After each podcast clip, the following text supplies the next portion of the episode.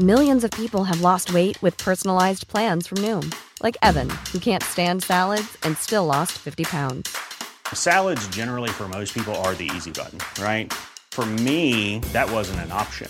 I never really was a salad guy. That's just not who I am. But Noom worked for me. Get your personalized plan today at Noom.com. Real Noom user compensated to provide their story.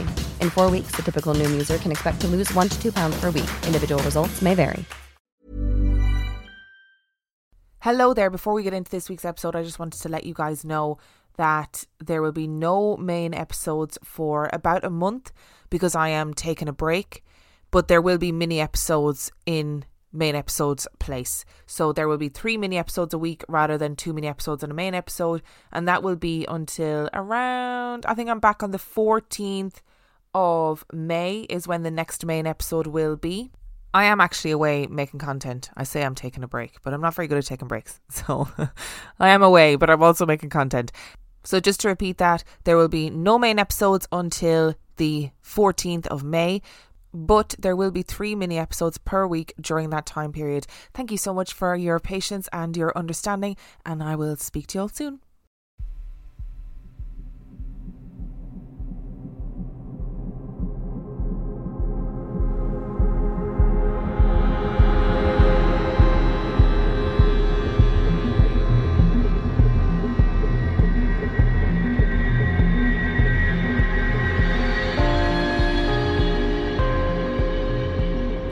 And welcome to mini episode 241 of Real Life Ghost Stories. And I have three spooky stories for you today. And the last story comes from December the 1st, 2022. And story number one comes from Adrian. I was probably around 13 or 14 and home alone. My mum worked nights and my dad had just left to go and pick her up. It takes about an hour to drive to pick her up and an hour to drive home. So I had the house to myself for a little bit. It was around 9 pm, so it was dark out. I was in my room chilling and playing video games when all of a sudden I heard a loud knock at the front door. We had a fly screen, so when you'd knock on it, it made a very distinct rattling and banging, and a voice calling my name Adrian. I immediately recognised this voice as my mum's voice, so, like I did most nights, I got up and grabbed the keys off the counter and headed towards the door. When I heard another knock on the fly screen, I called out loud, I'm coming, hold on a second. I unlocked the door and opened it only to be met with darkness. The motion detecting light at my front door wasn't even on. This was strange. But what was stranger was when I opened the fly screen and walked out, our electric gate was still closed, and no car was in our driveway. And the only light present was the motion detecting light that had just turned on as I walked outside and the one dimly lit street lamp halfway down the cul de sac. The realization that no one was outside sent a chill down my spine I still feel today when I tell this story to people. I freaked out and immediately rushed back inside and locked the doors. I very distinctly heard my mum's voice. I felt completely calm when I heard it because to me it was my mum at the door calling my name and knocking. And as I said before, my dad had just left maybe 15 minutes earlier to go and pick up my mum, who worked an hour away, and would take an hour to come back. My parents eventually did show up at around 11 pm. I heard the gate open and the car drive up and the light turned on, and like before, I heard my name being called and knocking on the fly screen exactly like I'd heard before. Thankfully, this time I wasn't met with darkness, but with my mum saying, Hurry up and let me in, it's fucking freezing. When both my parents were inside, I told them about it, and my dad was concerned that maybe a neighbour came over or someone was at the door, so my dad, who was working in security most of his life, checked the security camera aimed at the front door. We were both a little confused by what we saw. It was just me. Opening the front door, keys in hand, and walking out a little, only to rush back inside. No one was at the front door, no one had ever been at the front door. But someone with my mum's voice, called my goddamn name, and was knocking at my front door. This story always makes me tear up and freak out. I've always wanted to tell it to more than just my family and friends. This wasn't the only strange thing that happened at that house, But the other strange things were minor the sounds of pots and pans being clinked and banged together from inside the cupboard, and strange feelings you would get when walking down the hallway towards my parents' room at the back of the house. Something always felt off about that room. I think stories like this are really frightening because what is seemingly like a really standard, normal non event suddenly turns out to be something completely different. Like if you hear somebody knocking at the door and calling your name, you're not just somebody, your mother, you're not even going to register that that might be a weird thing until you get outside and there's nobody there. It always makes me wonder about like what this is. Is it like a time slip where I don't know the sound that you hear later like traveled through time somehow? Is it something that is mimicking the sound of your mother, but if so, why? To then just not be there when you open the door. There sort of doesn't seem to be any rhyme or reason to it, which is what makes it much scarier, I think. And I don't blame you. Like, hearing this story is really quite frightening because you think, oh my gosh, imagine if it was me and I was and I heard my mum calling me and then there was nobody there. So I un- totally understand why it makes you tear up. And I also totally understand wanting to tell people about it. I'd imagine there's something very cathartic about being able to say, This happened to me. Please listen to my story and just accept that this happened and it was really, really scary. But if there's one thing that we've learned from this podcast, it's that you are not alone with this one because uh, we've had multiple stories of people who have heard parents, siblings, partners, whoever it was, heard their voice calling them, and then it turned out it wasn't their voice at all. So, who is it? And why is it doing this? Millions of people have lost weight with personalized plans from Noom, like Evan, who can't stand salads and still lost 50 pounds. Salads, generally, for most people, are the easy button, right? For me, that wasn't an option. I never really was a salad guy. That's just not who I am. But Noom worked for me. Get your personalized plan today at Noom.com. Real Noom user compensated to provide their story. In four weeks, the typical Noom user can expect to lose one to two pounds per week. Individual results may vary. I'm Sandra, and I'm just the professional your small business was looking for. But you didn't hire me because you didn't use LinkedIn jobs. LinkedIn has professionals you can't find anywhere else, including those who aren't actively looking for a new job but might be open to the perfect role, like me.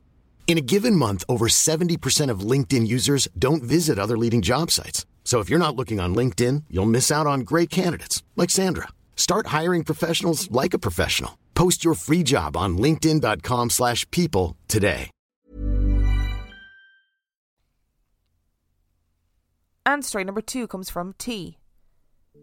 I live in an old 450 year old farmhouse in a small village in England. I'm still creeped out by what I saw. I'm 15 years old and I'm still seeing these people. Since I moved into this house, I've been feeling like I'm being watched a lot. Doors slam in the night, doors that I make sure are latched up tight so no animals can open them, because I'm so spooked out by it. Floorboards creak, but you can tell the difference between a human and an animal. The cat is too light to make a creak, and so is the dog. The footsteps sound like my dad, but I hear them when he's out of the house or when he's downstairs. They're too light to be my mum's footsteps, so I know they are a man's. Probably around the same weight as my dad, but every time I've checked, there's been no one around and everyone is asleep. Toilets flush in the night or when I'm alone, and the taps turn on too. The dogs and the cat act odd too when these things happen, like staring at one patch on the wall for ages, or the cat randomly jumping up and sprinting from the room after hearing the footsteps. I was 11 when I first saw them. I was thirsty and went to the bathroom. Something felt off that night, but I was thirsty, so I brushed it off. As I entered the corridor leading to the bathroom, I saw three people. Now, being 11, I followed the basic rule of being a kid when, if you're scared, then you jump into bed and cover your head with the duvet. So I sprinted back to bed, closed the door tightly, and covered my head. Now, scientists say that the human brain can't make up new faces without basing them on anyone, but I've never seen people who look remotely like these people. It was a family, I think. A woman in a big black dress, like one of those Victorian dresses, and a black hat, holding a white umbrella with a floral pattern. A man stood beside her in a top hat and tails, and then there was the boy. He wore beige three quarter length shorts, a black t shirt, and holding a toy train in his left hand, by the string. Their eyes were bright white, but other than that, they looked completely normal, despite the fact that they looked like they were from the Victorian era. Their clothes and faces were burnt. Now I know there was a fire in the barn on the farm around one or two hundred years ago, because some of the beams are still there, left because they were strong enough to stay and support the roof. But no matter how hard I try to find out any information about the house, I never can. It's like it doesn't exist.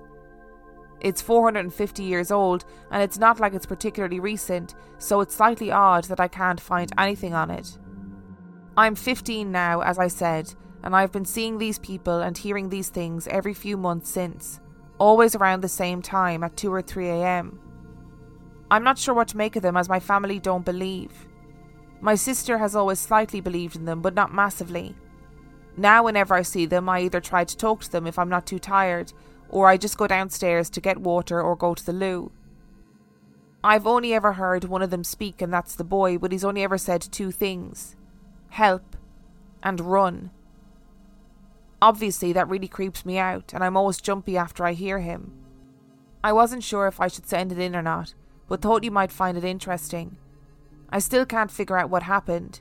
There is no record of the house that I can find, but there was a murder in the house up the hill. Okay, T, I'm going to be an annoying older person now and I'm going to give you some advice. Here is my advice to you. Number one, I would advise to talk to your family about it. Only because you don't know if they're having similar experiences and you don't know if maybe they might believe your story or it might be just good to talk to somebody about what's what's happening for you, what you're experiencing at night time because it can't be it cannot be pleasant to be experiencing all of that on your own and feeling like you can't talk to anybody about it and trying to manage the fear because I imagine even though you know it seems like whatever you're seeing is completely benign it still must be terrifying. The other thing that I would advise doing is to go to your local library. Now local libraries aren't really the done thing anymore because we have Google and everybody you know most people have access to Google on their phones or whatever, so they can just look things up there. However, when you don't know exactly what you're looking for, it can be kind of tricky to find things on Google. So, but if you go into your local library, they will often have old archives of particular places. They might have access to old or help you access old census documents or old newspaper articles from the time period. There are lots of things that you can find in your local library that might actually point you in the right direction as to what is going on in your house. It does sound spectacularly spooky though to be seeing like a fully Victorian dressed family just knocking around in your corridor at night time. I personally would not be a particularly big fan, to be honest. And story number three comes from Amanda. Growing up, I played club basketball. My dad had been my coach for years, and as I got older and played more competitively, we travelled quite a bit. He has this red Ford Ranger that would take us to so many practices, games, and sometimes other cities for tournaments. We spent a lot of time together in that truck, often not talking, just being. Because he was my coach, we truly got to spend a lot of extra time together, and I will always cherish that. Fast forward to 2011. My dad was at home in hospice ending his battle with pancreatic cancer. He had been through so much and just couldn't imagine fighting it anymore. When he was a little babe, he suffered from both rheumatic fever and scarlet fever. The doctor suggested that the damage to his lungs was too much and he likely wouldn't be able to play sports, let alone run around like a normal kid. But he proved them wrong by playing basketball, baseball, football, and golf. He was an entrepreneur many times over, and he became the family keystone and raised all six of his kids with so much love and pride. His grandmother, whom he called Mommy, was the one who raised him. This woman was straight from Appalachia, grew up in a house with a dirt floor, knew how to kill a chicken for dinner, and in her later years she would wear Estee Lauder perfume. If you've ever smelled the stuff, it's quite specific. As my dad lay there in our front room, his once strong six foot two build etched away by the blackness of cancer, he reminded me of a child. I wasn't living at home anymore. In fact, I was expecting a child of my own. Once he entered hospice, I came back to the house nearly every day to be with him. At times, when I wasn't there, he was caught gazing off to one of the corners and saying, Mommy. This happened a few times, as noted by other family members. One morning I arrived and the house was very still. I walked into the foyer and had this overwhelming scent of Estee Lauder engulf my head. I moved around sniffing like a dog and second guessing myself. It was everywhere. It was undeniable and it was real. It was coming from the front room where my dad was resting. I wish I could say it came from someone in the house or someone who had visited, but no one else had been there that day except for my mom, and she doesn't wear perfume, especially not that one. The day he passed, I was about 17 weeks pregnant. I explained to my doctor that my dad was really sick and I wanted to find out the gender of the baby to share with him.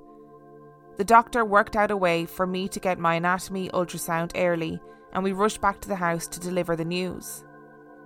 My dad's body was giving up and shutting down, and I leaned over and whispered in his ear, Dad, it's Amanda. I'm having a girl. And he made a sound and moved his head. I know he heard me, and I know that he knew exactly how special that was, considering five of his six kids were girls. A few short hours later, he slipped away.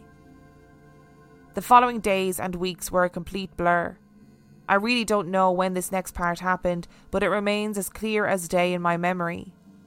I was asleep and dreaming.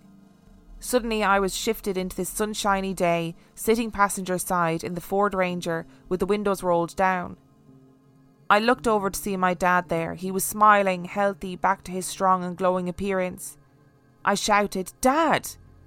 Oh my god, what the heck? What are you doing here? He reached his hand over to pat my leg and glanced at me, and then back to the road. It's okay, he said, still smiling. I started crying in my dream and said, I miss you so much. He nodded his head. We just kept driving for a little longer, lost in the moment, and then he was gone. I woke up to the sun shining, the air around me felt warm and comforting. I could feel a tear rolling down my cheek, and I realised it was all real. I remember it so clearly. It was such a gift, a gift that I can go back to in time and time again. Since that dream, I have never dreamt of him, not like that. I know he's watching my life unfold, and I know he's proud of me because he has said it so many times when he was alive. There was a reason that dream happened the way it did and when. I think he also knows that I don't need anything anymore. And just like his mommy came to get him, I asked him if he could please be the one to come and get me when it's my time. As much as we want to communicate with our loved ones after they pass, I have to believe that they know so much more than us. They know what we need and what we don't. So if you're someone who has experienced loss but has never dreamed of or experienced the person returning to try and send you a message, I think it's comforting to believe that the plans for your grief are different from what you think they should be. At the same time, this podcast has shared several stories of loved ones confirming there is a place for them after this life and it will be okay. So, um, a friend of mine had a family member pass away in her house, and all of the family had gathered to be there with this family member at the time of their death. And at various points in the night, family members had different experiences at different times. Very strange things happened in that house. And one of the things that happened was that family members smelled really strongly the smell of fresh roses, even though there was, you know, no roses in the house, no one was wearing that kind of perfume, blah, blah, blah. And the next morning, the palliative care nurse um, had a really frank conversation with them, with the family, about how the palliative care nurse had regularly experienced family members having really strong particular smells come back around the time of death, whether it's the perfume of a loved one, often it was the smell of flowers or fresh roses, and that this palliative care nurse strongly believed that family members came to collect people when it was their time to go. And I do think it's such a beautiful sentiment, and I think there are perfumes, there are smells that are really strongly associated with particular people. And apparently, our sense of smell is one of the best memory triggers that we have as human beings. And I would like to think that because he had such a strong relationship with his mother, that she she was the one who came back to collect him when his time was up. Equally, Amanda, it's like you said, some people will have visitation dreams, some people won't. Some people will have experiences where they see, you know, items or things will happen that will demonstrate to them that their loved one has come back. Some people won't. I think it depends on the person. I think it's very individual. And I think those visitation dreams offer a lot of people a huge amount of closure. And I understand what people say when they say it, it just didn't feel like a dream.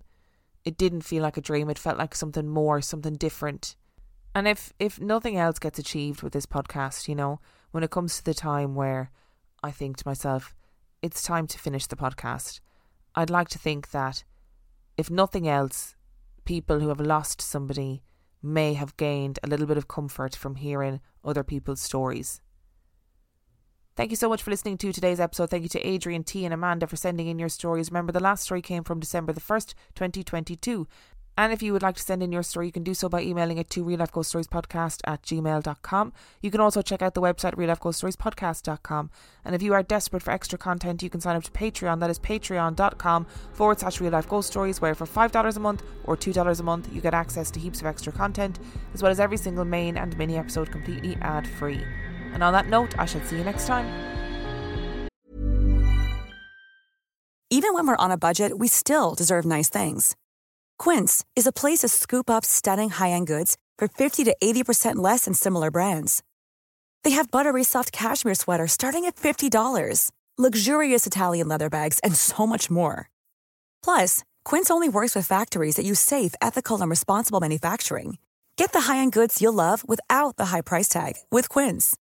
Go to quince.com/style for free shipping and 365-day returns.